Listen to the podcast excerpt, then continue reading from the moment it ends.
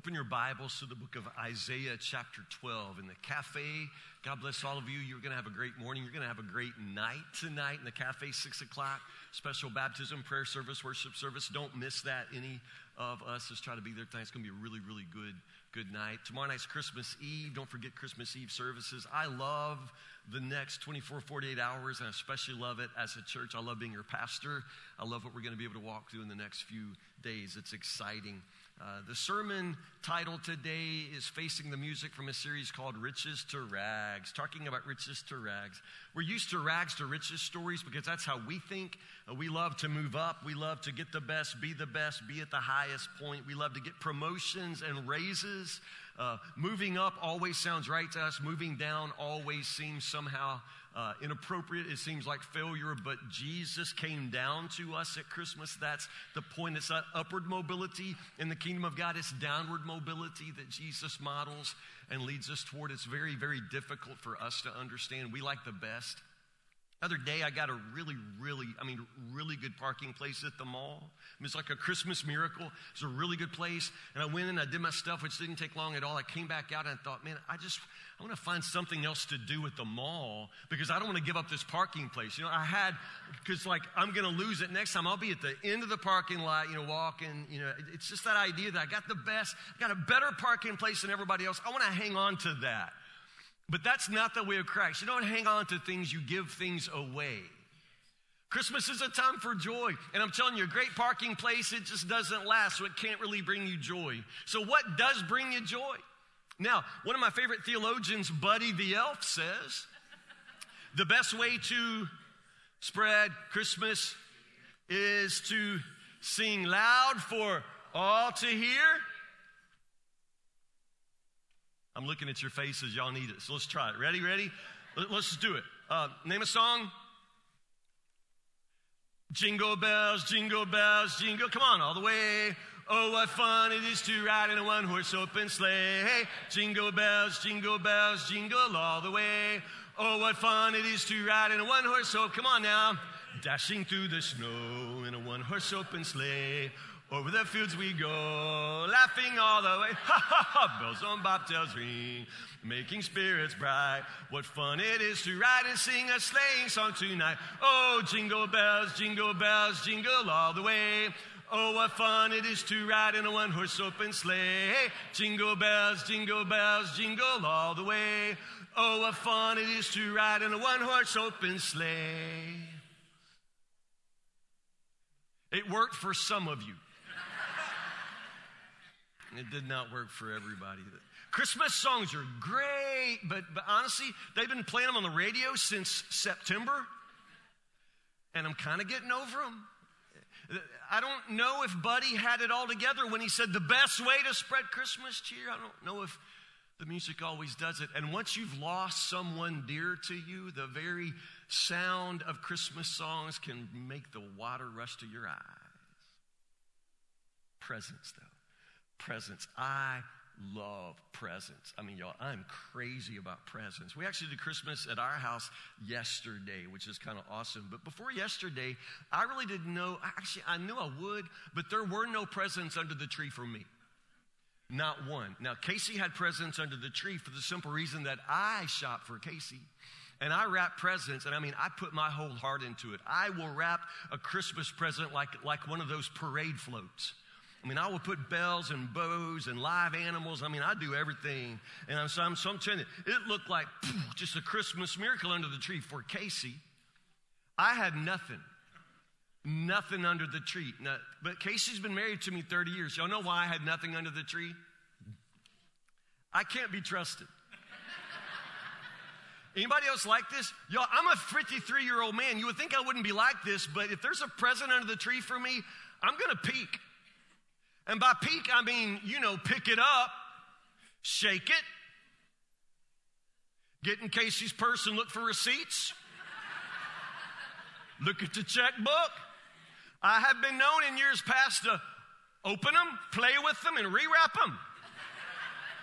Not lately, honey. Not, not lately, but I have done that. My sister taught me to do that a long time ago. Y'all ever done that? You just sort of open up the end and, and, sometimes kids don't do this, don't do this, but if you open the end and look, sometimes it's on the end of the box what it is, which is awesome. If not, then you have to go to like the second level of unwrapping and unwrap it.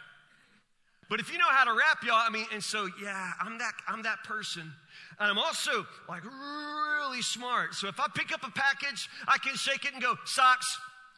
Or I can say, it's that book 17 syllables. I don't want it's the book 17 syllables. You know, I, I can like tell you not just a book, but which book which Casey hates. And so that's the reason why there are never any presents for me under the tree until Santa Claus comes. And, and, and, and then presents. Um, even, I have to admit, when you already know what you're going to get, it takes some of the joy out of it. So there are lots and lots of Christmases where I already know where I'm getting, but when I open it, I have to go, whoa, whoa, I never expected that. You know, you know, I've been playing with it the night before or wearing it, but you know, oh, you know, something about joy. It always sort of comes by surprise. If you see it coming, it's not joy, it's something else. Joy has a way of, of catching you off guard. It's when it comes unexpected. So, all of the best gifts are the ones that come and you did not see them coming. This is why we wrap presents in the first place, people. Now, my wife, you wouldn't have to wrap it. I could sit it under the tree open in a Target bag, and she would not look. She would not look. I don't understand what's wrong with her. She would not look. She would not look. But, you know, that's the point. We wrap presents so that in the moment of receiving the gift, there's surprise, there's a hiddenness, that there's, there's an ability to be, to be taken by uh, surprise, to be unexpectedly blessed with something wonderful. You understand? So the best gifts always come, always come unexpectedly, like Christmas and like salvation, which brings us to Isaiah chapter 12. This is a very familiar chapter to read during Advent, to read at Christmas, because this is a song of praise, a song of joy, a song of salvation, and it's just so good. Isaiah chapter 12, verse 1.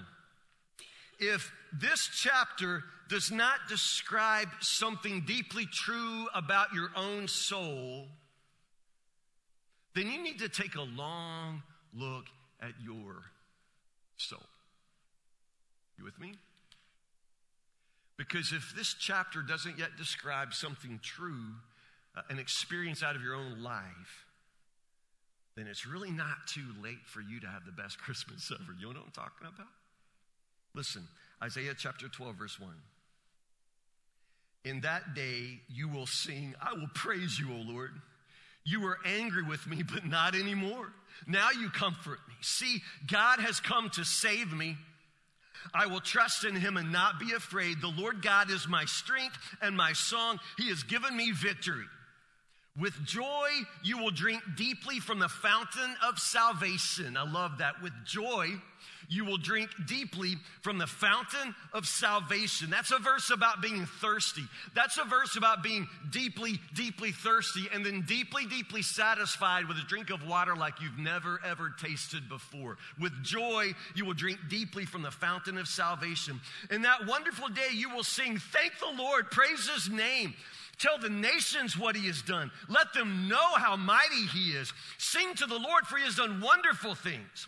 Make known his praise around the world. Let all the people of Jerusalem shout his praise with joy. For great is the Holy One of Israel who lives among you. What? He lives among you. He lives among What in the world is he doing among us? There's an old phrase called facing the music. It's time for you to face the music. Yeah. What does that phrase mean? Face the music. You're going to have to face the music. Look like she's going to have to go face the music. What do we mean by that? It's never good. Let's just admit that. That doesn't even sound good. I like music, but somehow when you say, boy, about time for you to face the music, you've just made me worry about music. What's it mean to face the music? It's time for you to accept the consequences, something like that. It's time for you to see what the outcome is for the choices you've made. It's time for you to face the music. Yeah, it, it can be good. We're not exactly sure where this phrase comes from.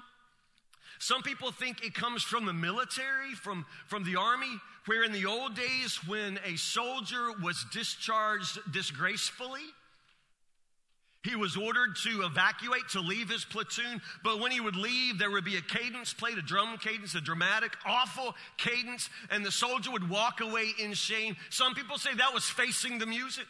You, you faced the music when you were uh, ejected from the group with shame. Face the music. Nobody really knows if that's true. That's one idea. Other people say it's got to do with the theater. Y'all ever been to a play or some sort of performance with an orchestra? Uh, there's the stage where the actors and actresses perform, and then there's the audience, but then in between the stage and the audience, there's the orchestra pit where the musicians are. And the idea is when you're on stage, you're supposed to face the audience, face the music. So the idea is that, that maybe the phrase face the music comes from the stage where actors and actresses, when they were petrified with, with, with, fright standing in front of the audience having to, to stand up and perform anybody ever have performance anxiety anybody ever have stage fright the idea is you just got to stand there and face the music. You stand in the direction of the musicians and you have to make sure the show goes on. You understand? But you're facing the music, you're facing your fear. Still, that doesn't sound like anything good. Face the music. Isaiah chapter 12 is a song, and it's time for God's people to face the music. You understand? However, when they face the music of their souls, when they face the music of this God that they have forgotten, this God that they have abandoned, this God they have betrayed, they expecting the worst. Remember, facing the music just never sounds good. It means you have to face the outcome of the choices you've made. It means you have to face the consequences of what you've done. Facing the music is not exactly what God's people want to do at this point. They expect that God is angry. They expect that their sin, their rebellion, they expect that this has kindled God's wrath, and it has. They expect that when God comes, it's going to be a day of reckoning, a day of facing the music, and it's going to be a song of condemnation. It's going to be a song of damnation. It's going to be a song of punishment. Have you ever had to prepare for the worst? Ever been expecting the worst? Awful feelings, facing the music, waiting for the hammer to fall, waiting for the bad news to come, facing the music. But have you ever been prepared for the worst, but the worst is not what you get? Have you ever prepared yourself for the worst and then all of a sudden something more amazing than you ever imagined is what you get? Have you ever faced the music and had a song like this? One day uh, back, I guess it was earlier this year, there was a couple from our church. I can say their names. I got their permission. It's Brittany and Seth. They're getting married in this room on Saturday, y'all. They're getting married on Saturday. Brittany played the piano today. Where's Brittany? Yeah, where'd she go? Yeah, way in the back. There's Brittany. Seth is in the booth where you'll be next week celebrating your honeymoon. It's every young man's dream to get married and then be in the booth the, the following day. But Brittany and Seth were dating. It was a Sunday and things weren't going well. You ever have one of those days with your boyfriend, girlfriend where it's just, you know, it's not going well? And it was one of those Sundays for them. Uh, Brittany says that on that particular day, it was just sort of, you know, they were sort of at each other and it just seemed weird. And Seth seemed weird. Seth seemed off. And, and it sort of started to worry Brittany. You know, this isn't good. This doesn't feel right. They came to church, but after church, they drove off together. Seth drove into town, parked the car, and they got out. He had something to tell her. Okay, Brittany said she prepared for the worst. Again, it's not been a good day. They've kind of been at each other all day, and Seth's been weird, really weird. And so she just said to herself, He's about to break up with me. He's brought me out here. He's gonna, he's about to break up with me. So he walked out from the car and they got to one place and Brittany just took a deep breath, you know, expecting the worst. And at that moment, Seth reached in his pocket, took out a ring, dropped to his knee, And he said, Will you love me forever? Isn't that awesome? That's just awesome. She thought he was going to break up. They were there at the waterfront by the river. She thought that he'd kill her and then throw her body in the water, you know? I mean, it was like one of those days, but nothing like that. A ring, drop to one knee. Will you love me forever? It's amazing. Have you ever had a moment like that in your life? When you expected the worst and you prepared for the worst? Have you ever come out of cancer surgery and wait for the surgeon to come in and tell you whether or not it's in your lymph nodes? Because that's one of the hardest moments of your life. Have you ever heard him say no chemo? Because that's pretty awesome. You're preparing for the worst, but then you hear something that's so much better than you ever imagined. Have you ever had a moment like that? Because sometimes you think the hammer's gonna fall. Sometimes you're gonna face some music and you think this is gonna be the song of your death. But all of a sudden, the music starts to play and it's a song more beautiful than you've ever thought or imagined. And that day you will sing. I will praise you, O Lord. You were angry with me, but not anymore. You were angry with me, but not anymore. Now you comfort me. See, God has come to save me. I will trust in him and not be afraid. See, there's this amazing change that's happened in this relationship. The people have known God and God has known them, but in the past, God was angry and they were afraid. Afraid. Now, the scripture says plainly that the fear of God is the beginning of wisdom. We're not talking about that kind of fear. We're talking about fear of punishment. We're talking about fear of condemnation. We're talking about fear of what happens next.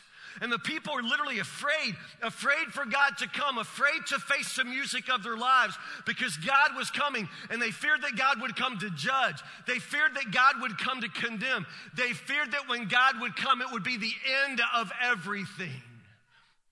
But God did not come that way. Do you not understand? This is the story of Christmas. Isaiah 12 is a chapter we read during Christmas because this is exactly what God has done. John 3:16 says for God so loved the world that he gave his only begotten son that whosoever believes in him shall not perish. Wait, what? Shall not perish. You understand? That's what was going to happen before he came. That's what would happen before his love came to save us. It was perishing that we had to look forward to. It's all that we knew. That our sin meant that God's wrath was kindled against us. That we did not have salvation in our future. We had condemnation in our future. But Jesus comes and everything changes. Everything changes. You are angry with us, but not anymore. Now you come to comfort me. See, God has come to save me. I will trust in him and not be afraid. The Lord God is my strength and my song. He's given me victory. With joy, you will drink deeply from the fountain of salvation.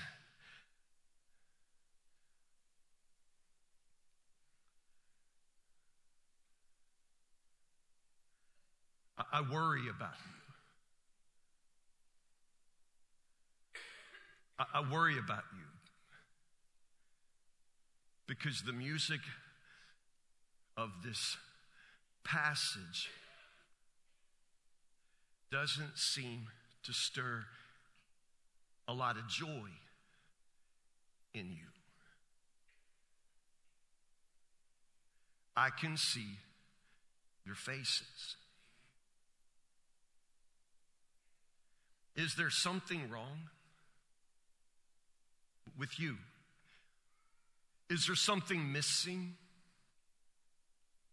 When the verse says, with joy you will drink deeply from the fountain of salvation, do you know what that means? Do you know what that says? Have you ever experienced anything like that? I'm asking you a real question. I know you come to church. And I know that that is supposed to indicate that you have some sort of relationship with God, but I'm not necessarily jumping to that conclusion. Walking in this church doesn't automatically make you a Christian any more than walking into McDonald's makes you a hamburger. You understand? There's a transformation that must take place. And this chapter talks about that transformation. It's a change in relationship between you and the God who has made you. And the change in that relationship leaves a person in a very different state. No longer are you afraid of God. No longer do you fear punishment. Do you understand? Now it's just simply joy. With joy, you drink deeply from the fountain of salvation. In other words, this is about thirst. It's about longing. It's about finally, finally finding the source of what it is that you've always been thirsty for, what's always been missing from your life. It's got something to do with joy.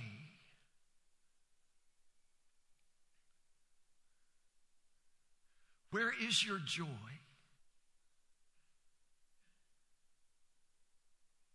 The amazing thing about the chapters where it goes from there that amazing personal experience of recognizing that the God who had every, every righteous, righteous reason to condemn you for eternity, this God instead comes to save you. This God who could come to drop that hammer on you, instead he comes to embrace you with his love. He comes to die for you, to himself pay the penalty for your sin. This is what he's done for you. And what he does brings joy to your heart. And after that happens, something sort of kicks in. It changes the way you live in the world. It changes the way you think about everything. Notice what happens next. In that wonderful day, you will sing. Thank the Lord. Praise his name. Tell the nations what he has done. Let them know how mighty he is. Sing to the Lord, for he has done wonderful things. Make known his praise around the world. Do you see how that experience makes a person go from something very private to something very public. There is this drinking deeply from the waters of salvation and having your heart changed and filled with joy. But after that happens, it's the thing about joy, it loves to be shared. Love wants to be shared. Joy wants to be shared. Joy doesn't go sit in a corner and giggle to itself. Do you understand? Joy always somehow explodes. Joy somehow always rushes out. If you've got a story to tell that's wonderful and joyful, you want to tell it.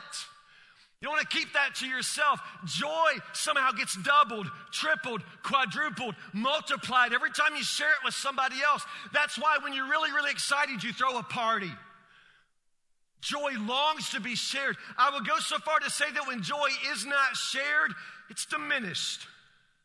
It's just diminished. You got good news and you keep it to yourself, it gets diminished.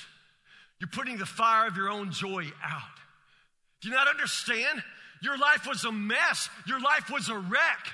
And God has thrown a grenade of joy into your life. It blows up everything, it changes everything. And after that point, you've got a story to tell.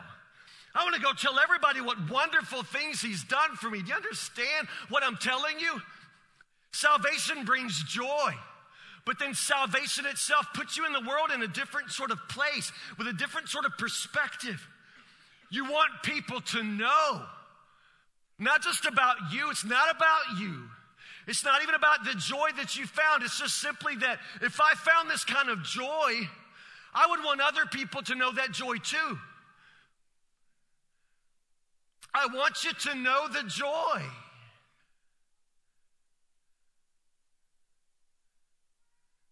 Where's your joy?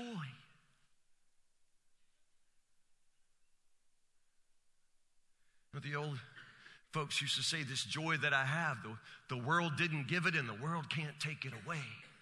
You know what that means? That means that the joy stays, even if you don't get a good parking place at the mall. You don't turn into that, you know, horn honking, cussing freak at everybody. You understand? The joy that the Lord gives, it can't be taken away by circumstances. And it's not going to be found in a box wrapped under your tree the day after tomorrow. It's not going to happen. It's not like that. It's not found by singing loud for all to hear. It doesn't work that way. It happens when your relationship with the God who made you is eternally altered by His goodness, by His grace. And that's going to set you alive with joy. A, joy that longs to be shared. A joy that no longer just looks at itself, lives within itself. It's a joy that just longs to give and share so that everybody else can know the joy.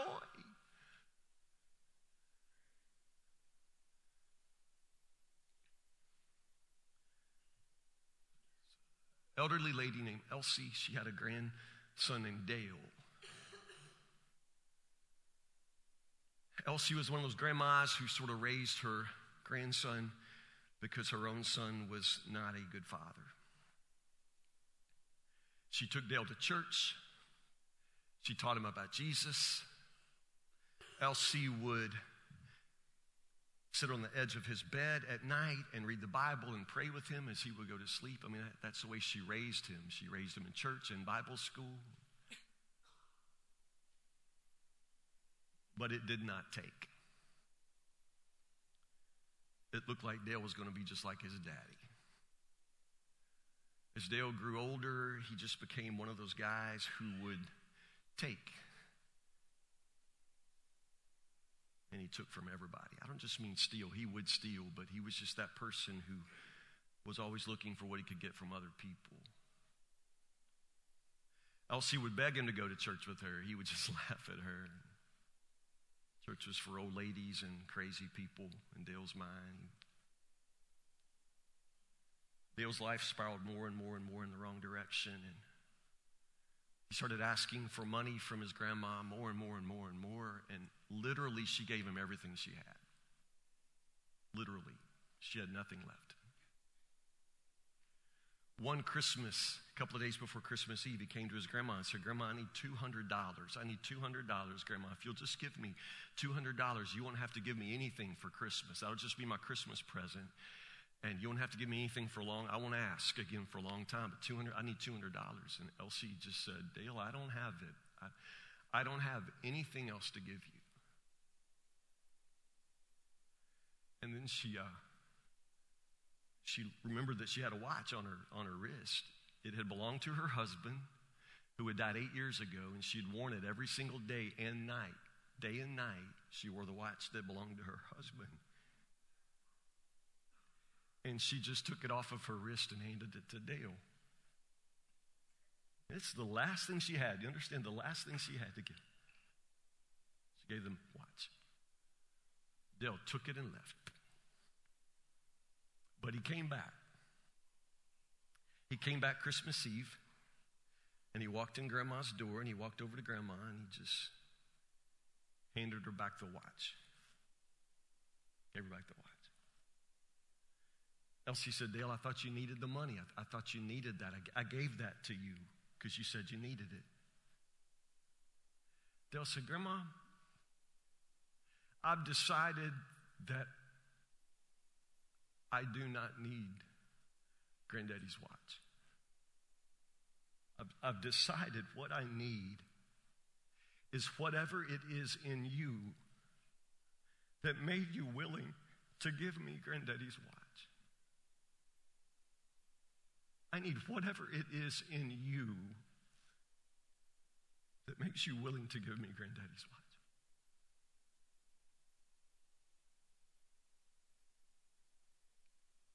That's the night Dale found Jesus.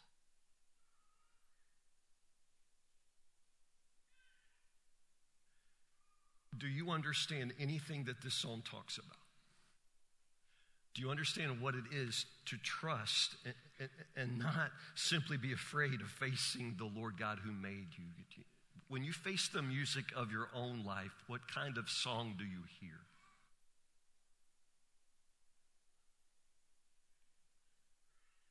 And that day you will sing. I will praise you, O Lord. You are angry with me, but not anymore. Now you comfort.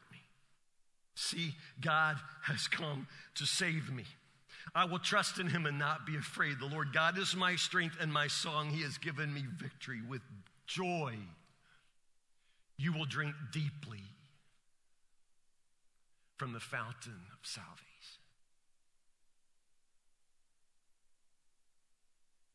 I, I guess one of, one of either two things is possible for you today. Either in your heart is this deep thirst. It's a sense that something is missing. I don't know how you experience it. In our day and age, for a lot of people, it's just boredom. It's, it's just this mind numbing boredom. Nothing is ever enough, nothing ever satisfies.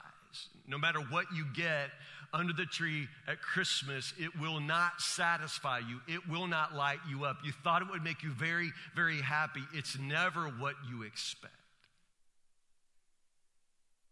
And in your life, everything is like that. And, and, and, you can be very, very critical. You've learned to be very critical. And you've learned to keep your expectations very, very low so that you don't have to live with any disappointment. You've just learned to live this way. So you no longer expect much out of life. You don't expect much out of people. You thought that another marriage would make you happy, but marriage never works out. It never makes you happy. You thought that having a baby would make you happy, but your kids are not exactly filling you up either. Do you never really understand that this thirst in your heart is not going to be quenched by anything you find on this earth? So either there is the thirst or there is the, the deep joy the satisfaction that, that, that, gives you a different sort of perspective on life, on God. It, it gives you this, this heart full of joy, this heart full of praise. It doesn't mean that your whole life is easy. It doesn't necessarily mean that you're always thanking and praising God for every sort of thing, because honestly, sometimes that's just hard. But it does just mean that no matter what, at the very bottom of everything else, there is this joy, this satisfaction, this contentment, this faith, hope, and love that nothing in this world can take away from you. It's joy. It's joy, true joy.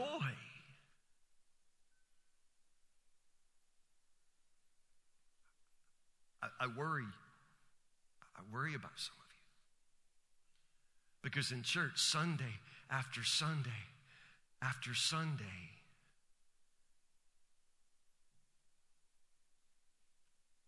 I just wonder where your joy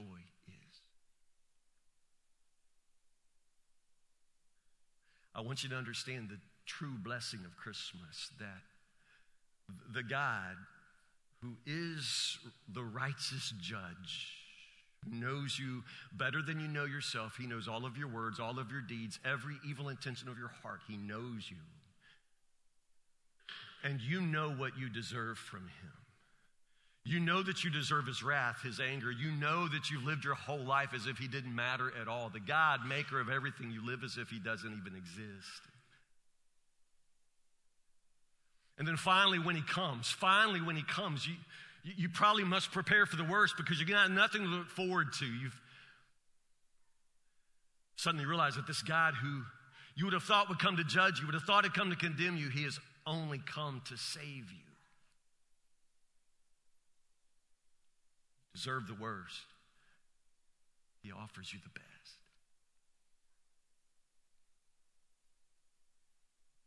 Maybe lots and lots of years have gone by, lots of Christmases have gone by, and you've never really gotten it.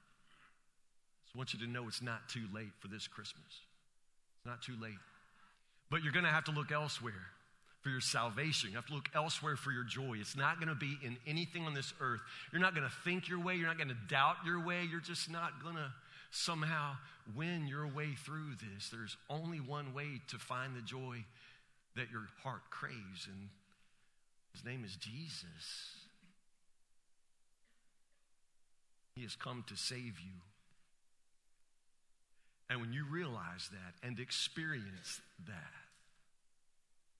the music of your life will become a joyful song of salvation. The world is waiting to hear you sing it. Pray with me.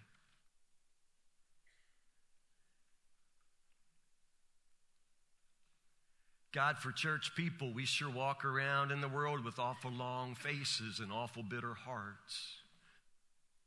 For people who are supposed to be drinking deeply from the fountain of salvation, Lord, we, we seem to be so stingy so quick to anger, so slow to forgive. For people who are supposedly finding the source of faith and hope and love, Lord, we seem so full of doubt, so fragile in our hope, so iffy with our love. God, there is something off with us, and it is with us Oh God, you are perfect and you keep all of your promises. And you continue to wait, knocking on the door of our hearts, and all you want to give us is a gift of joy. God, for whatever reason we refuse to open the door to you, for whatever reason we continue to shut you out, Lord, all you ever want to do is simply give us the gift of salvation. Give us a drink of the fountain of joy, Lord. All you've ever wanted to do was bless us. Oh, God, would you stir this thirsting in our hearts, Lord? Will you? Remind us, Lord, how empty our lives are without you, Lord. Will you remind us, Lord, that you've come to save us, to love us, to bless us? And would you give us grace today, Lord Jesus, grace to fall down before you and allow you, Lord Jesus, to change these hard, bitter hearts into hearts of joy. God, it would take a miracle some of our hearts are so hard. Some of us, Lord, we've been this way a long, long time. It would take a miracle to swap out our bitterness and, and, turn it into joy, to take away our guilt and turn it into grace. It would take a miracle. But oh God, you are the God for whom all things are possible. It is possible for you to put joy in these hearts if only we will give you our hearts.